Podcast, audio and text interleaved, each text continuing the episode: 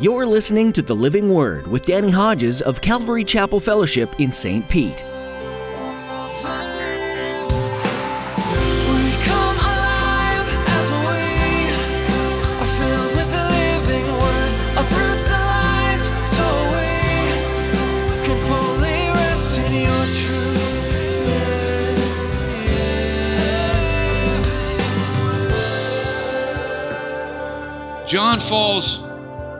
Worship at the feet of this angel, and the angel says, Don't do it, get up. And he did. How in the world could something like this happen? How in the world could something like this happen, especially with someone so committed, so all in as John the Apostle? Well, here's how it can happen. We are all prone to worship something or someone other than God. Say it one more time. We are all prone to worship something or someone other than God. Even the most committed, Jesus loving believers are prone to worship things rather than God. It's in our nature. We're easily deceived, and our feelings and moods change on a whim. We often lose sight of the prize, especially in times of hardship. In today's message, Pastor Danny reminds us that God doesn't expect us to live perfect, sinless lives. In fact, God knows that we're incapable of it. He sent His own Son because He knew it was the only way. Bow down to God alone and keep your focus on Him. Now, here's Pastor Danny in the book of Revelation, chapter 19, as he begins his message The Spirit of Prophecy, Jesus.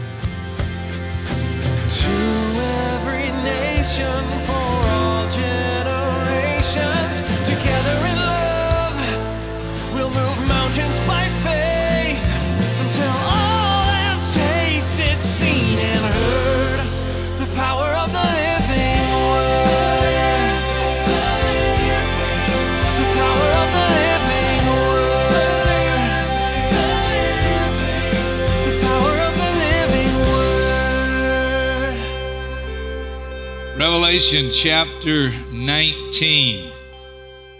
John the Apostle is the one who had the privilege of receiving what we know as the book of the Revelation. Um, in chapter 1, Jesus, the resurrected, glorified Jesus, appears to John. Uh, he's so uh, amazed, you know, and he's affected by it. Um, and then angels also appear to John and communicate things to John. The climax of the book uh, really is chapter 19. And just prior to the second coming of Jesus Christ, verse 1, uh, John tells us after this, I heard what sounded like the roar of a great multitude in heaven shouting, Hallelujah, salvation, glory, and power belong to our God.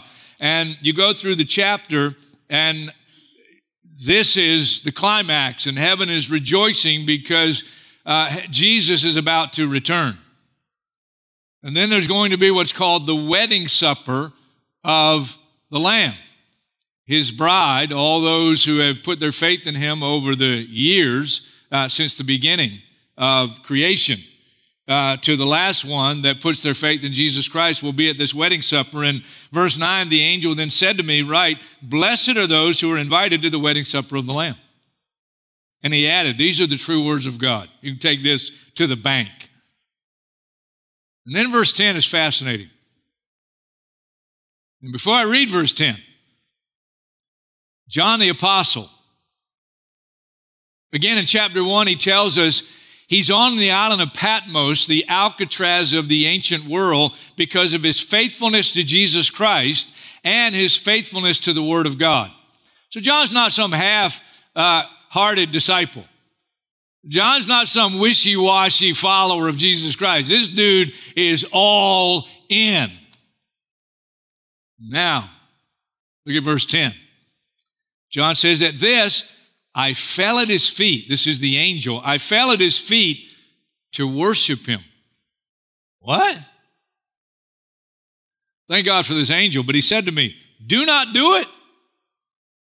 I'm a fellow servant with you and with your brothers and those who told through the testimony of Jesus. Worship God. That's an important two words. Worship God. And then he adds, for the testimony of Jesus is the spirit of prophecy. Tied into the worship, testimony of Jesus is the spirit of prophecy. Jesus is the red line running from Genesis to Revelation. Jesus quoted Psalm 40, verse 7. In his earthly ministry. He said to his disciples, In the volume of the book, it's written of me. In chapter 5, when John is taken to heaven, he sees the throne, the Father on the throne, 24 elders and seated on these thrones surrounding the throne. And at the center was the lion who is the lamb, the lamb who is the lion. The center, the center, it's Jesus. He's the spirit of prophecy. John falls to worship at the feet of this angel, and the angel says, Don't do it, get up. And he did. How in the world could something like this happen? How in the world could something like this happen, especially with someone so committed, so all in as John the Apostle? Well, here's how it can happen. We are all prone to worship something or someone other than God. Say it one more time. We are all prone to worship something or someone other than God. Every one of us. Pastor Danny, Mrs. Hodges, believe it or not. It's interesting the word prone. I looked it up. We're all prone to worship something or someone other than God. The word prone is, it means likely to do something regrettable. Jeremiah 17, 9 says, The heart is deceitfully wicked, beyond cure. We got a real problem. The Israelites worshiped a golden calf after being delivered from Egypt. The people of Gideon's day worshiped Gideon's gold ephod he had made. Right after Gideon died, they worshiped a god called Baal.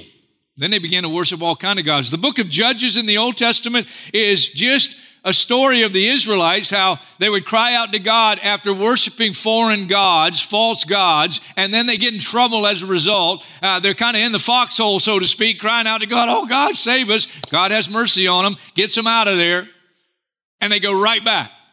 Once they get out of the foxhole, and they go right back and right back. And Judges, you read the book of Judges, and it's just one foxhole experience after another. This roller coaster ride of calling out to God, committing your life to Him, and then all of a sudden you're right back to the old life. We're all prone to worship something or someone other than God. Why is that? Little booklet. You've heard me refer to it before. One of the best little books other than the Bible I've ever read. It's called The Air I Breathe by a fellow named Louie Giglio. He opens with this statement you, my friend, are a worshiper. There, I said it. Every day, all day long, in every place, you worship. It's what you do, it's who you are. So, if by chance you've only a few seconds to glance through this book, that's what it's all about. We're all worshipers, created to bring pleasure and honor to the God who made us. You may not consider yourself a worshiping kind of person, but you cannot help but worship something. It's what you were made to do. Should you, for some reason, choose not to give God what He desires, you'll worship anyway, simply exchanging the Creator for something He has created. Think of it this way worship is simply about value. The simplest definition I can give is this worship is our response to what we value most. That's why worship is that thing we all do. It's what we're all about on any given day. Worship is about saying, this person, this thing, this experience, this whatever, it's what matters to me.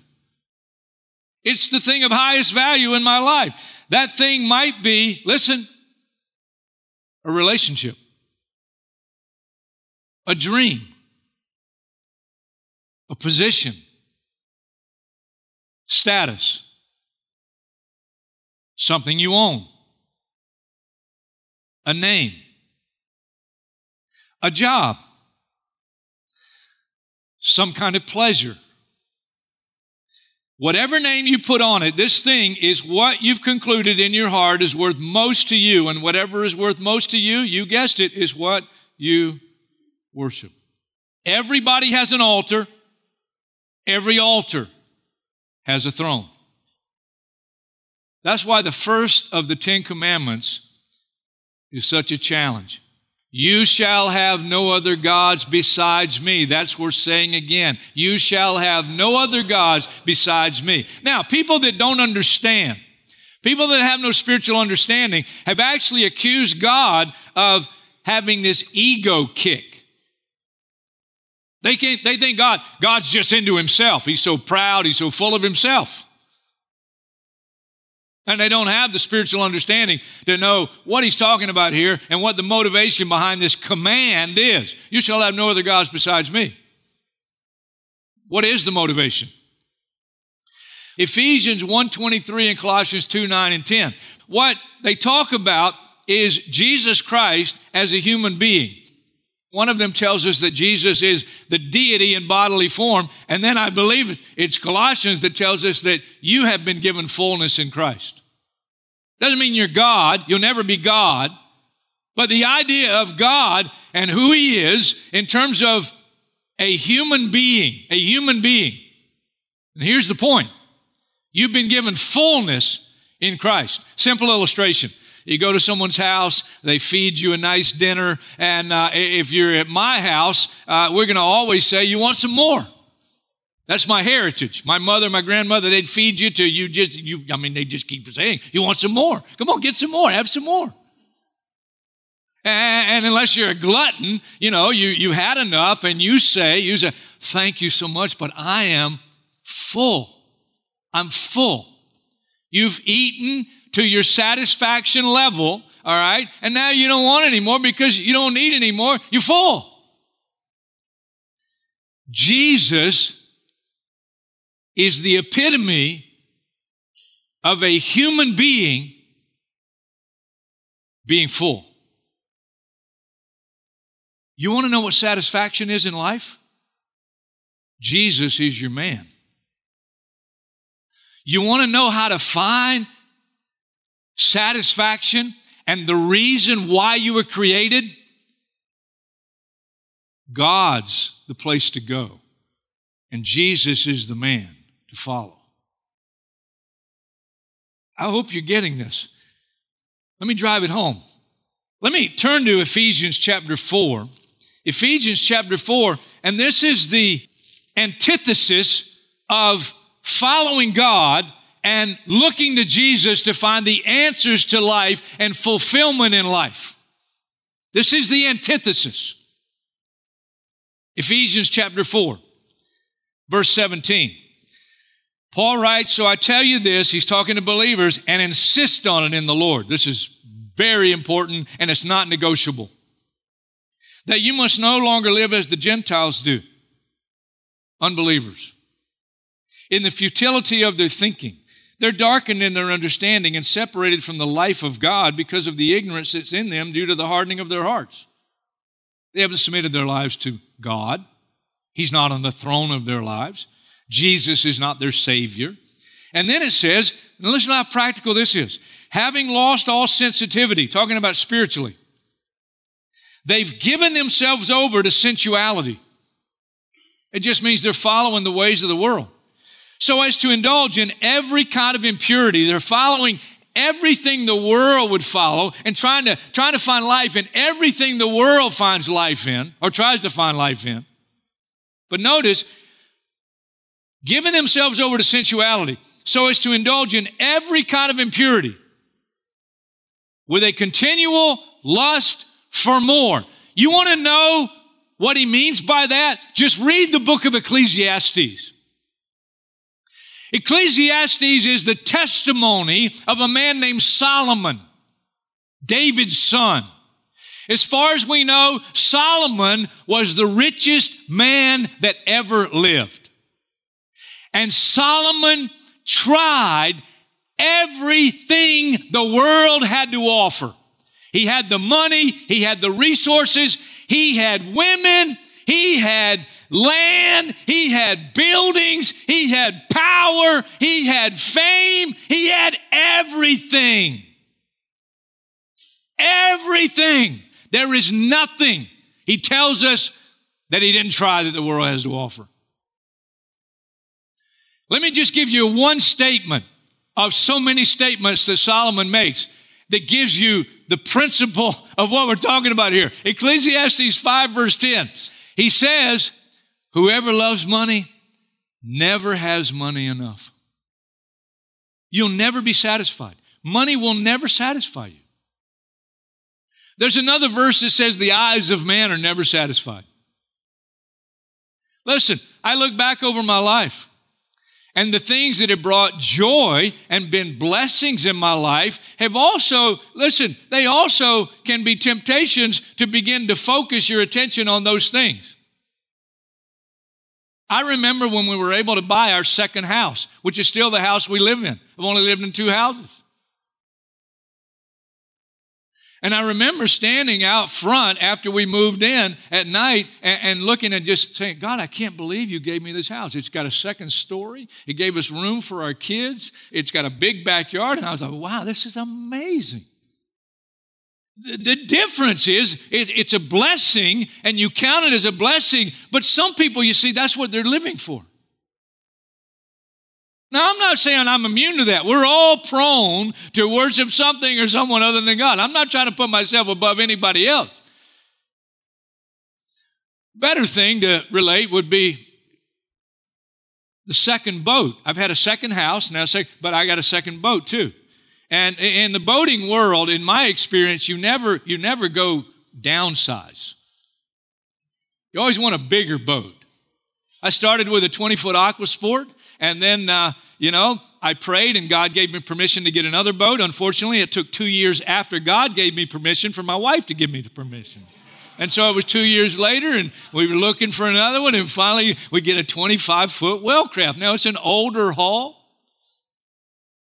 God gave me the money to just get a new motor on it, and so I got a, I, I got a fresh motor, and, and now the bottom's messed up. So but listen, that thing that can be a blessing, you see, you got to watch out. You got I got to watch out. The eyes of man are never satisfied. You get the house, and at first you're all excited about it, but then if you're not careful, you, you want a different house, and, and you think if you get a different house, you'll be satisfied. No, you won't. You think if you get a better boat or a bigger boat or a newer boat, you'll be satisfied. No, you won't. You will initially, and you'll think, this is what I wanted in life, and now my life, I'm going to be totally fulfilled. No, you won't. It's a lie. It's an absolute lie, and we believe it. A little more money, a bigger house, a bigger boat, the motorcycle, whatever it is, beating the rock star. And you just read the stories of the rock stars. Once they got famous, it didn't give them what they were looking for. There is none of them None of them will say, when we finally arrived, that's when we knew that's where life is. No, the stories are we got there and it wasn't what we thought it would be. That's what the song Hotel California by the Eagles is all about. No matter what anybody says, that's what it's about. I heard them in an interview. It's about when they made it in the whole California scene and it didn't deliver what they expected. And it's the story of rock stars, it's the story of movie stars. You look at Elvis, he was miserable, the king, because he didn't follow the king. If you act like you're getting this, I'll stop yelling and I'll move on to the next point. Listen, Philippians chapter 4, verse 11, Paul discovered the secret to life. His name is Jesus. And Paul said, I've realized what life's all about, and I've sacrificed everything else that was my profit. Anything that was to my profit, I've said that's it's it's dung. You know what dung is? You take what'll support your life and you flush the rest. Paul's saying, I'm flushing, I'm flushing all this stuff. Jesus is the only thing that matters. And because of that, he tells us he learned, he learned in life. He learned contentment. He found that life wasn't dependent on what he had and what he didn't have and what his circumstances were. He, he learned, he learned that life is in Christ. And he is the fullness of life in bodily form. And the closer Paul the Apostle got to Jesus, the more he experienced satisfaction in life. It's an amazing thing. It's an amazing thing.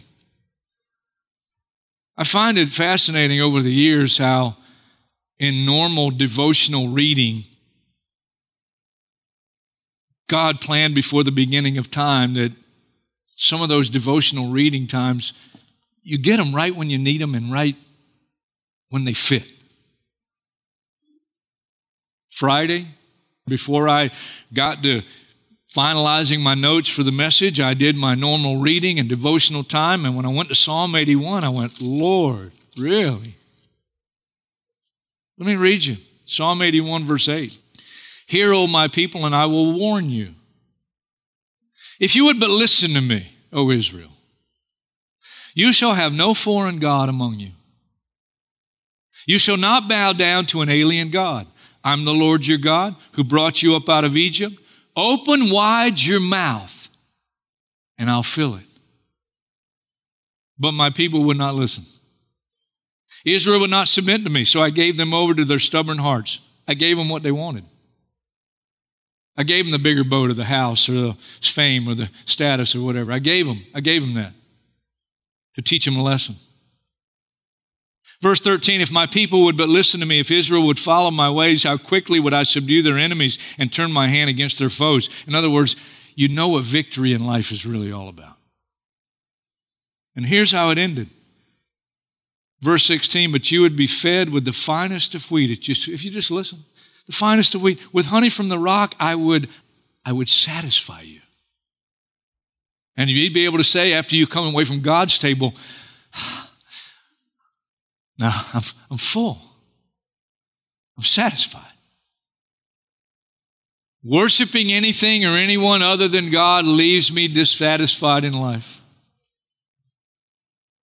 Now, there's another fascinating thing from our text. John falls to worship at the feet of an angel. Let me give you a scripture, Colossians chapter 2, verses 18 and 19. Now, hang with me here. Colossians chapter 2, verses 18 and 19. Listen to what the Apostle Paul writes here. Verse 18 Don't let anyone who delights in false humility in the worship of angels, worship of angels, disqualify you for the prize. Then he describes what he's talking about. Such a person goes into great detail about what he has seen, and his unspiritual mind puffs him up with idle notions. He's lost connection with the head. That's Jesus, from whom the whole body grows as God causes it to grow. What he's talking about here is a belief um, and a religious practice called Gnosticism. And one of the elements of Gnosticism is the Gnostics said, well, we can't go directly to God because we're not worthy. And so what they began to do is they began to go into the spirit realm. And they would, according to them, have contact with angels. And what became a pattern with the Gnostics is they would come and tell you about their spiritual experience and the angel that it appeared to them. And they believed that this spiritual experience with the angels, the angels would then take their request uh, to God. And so through angels, they would get closer to God. That's the basic summary of some of the teaching of Gnosticism. And that's what Paul the Apostle is writing about here in Colossians chapter 2. And you say, well, you going in a different direction here. No, no, no, no, no. No. John the Apostle he didn't have to give up drugs and put God on the throne. He didn't have to give up uh, worshiping materialism. He's on the island of Patmos.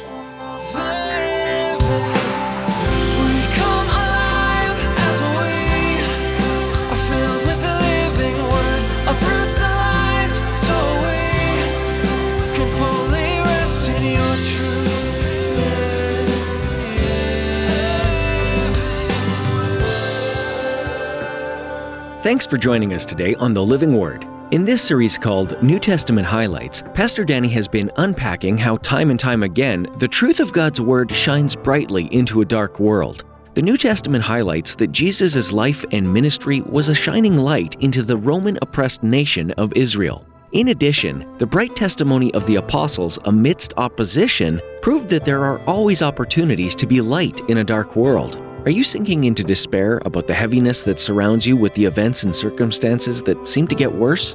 You might wonder if there's any end in sight. Well, keep your chin up and keep your eyes fixed on the promises of God. He'll never leave you, and that can be a shining beacon of hope. We trust that this teaching has given you a renewed sense of what to live for and what's to come, as you're reminded of other people who are great examples of living out their faith.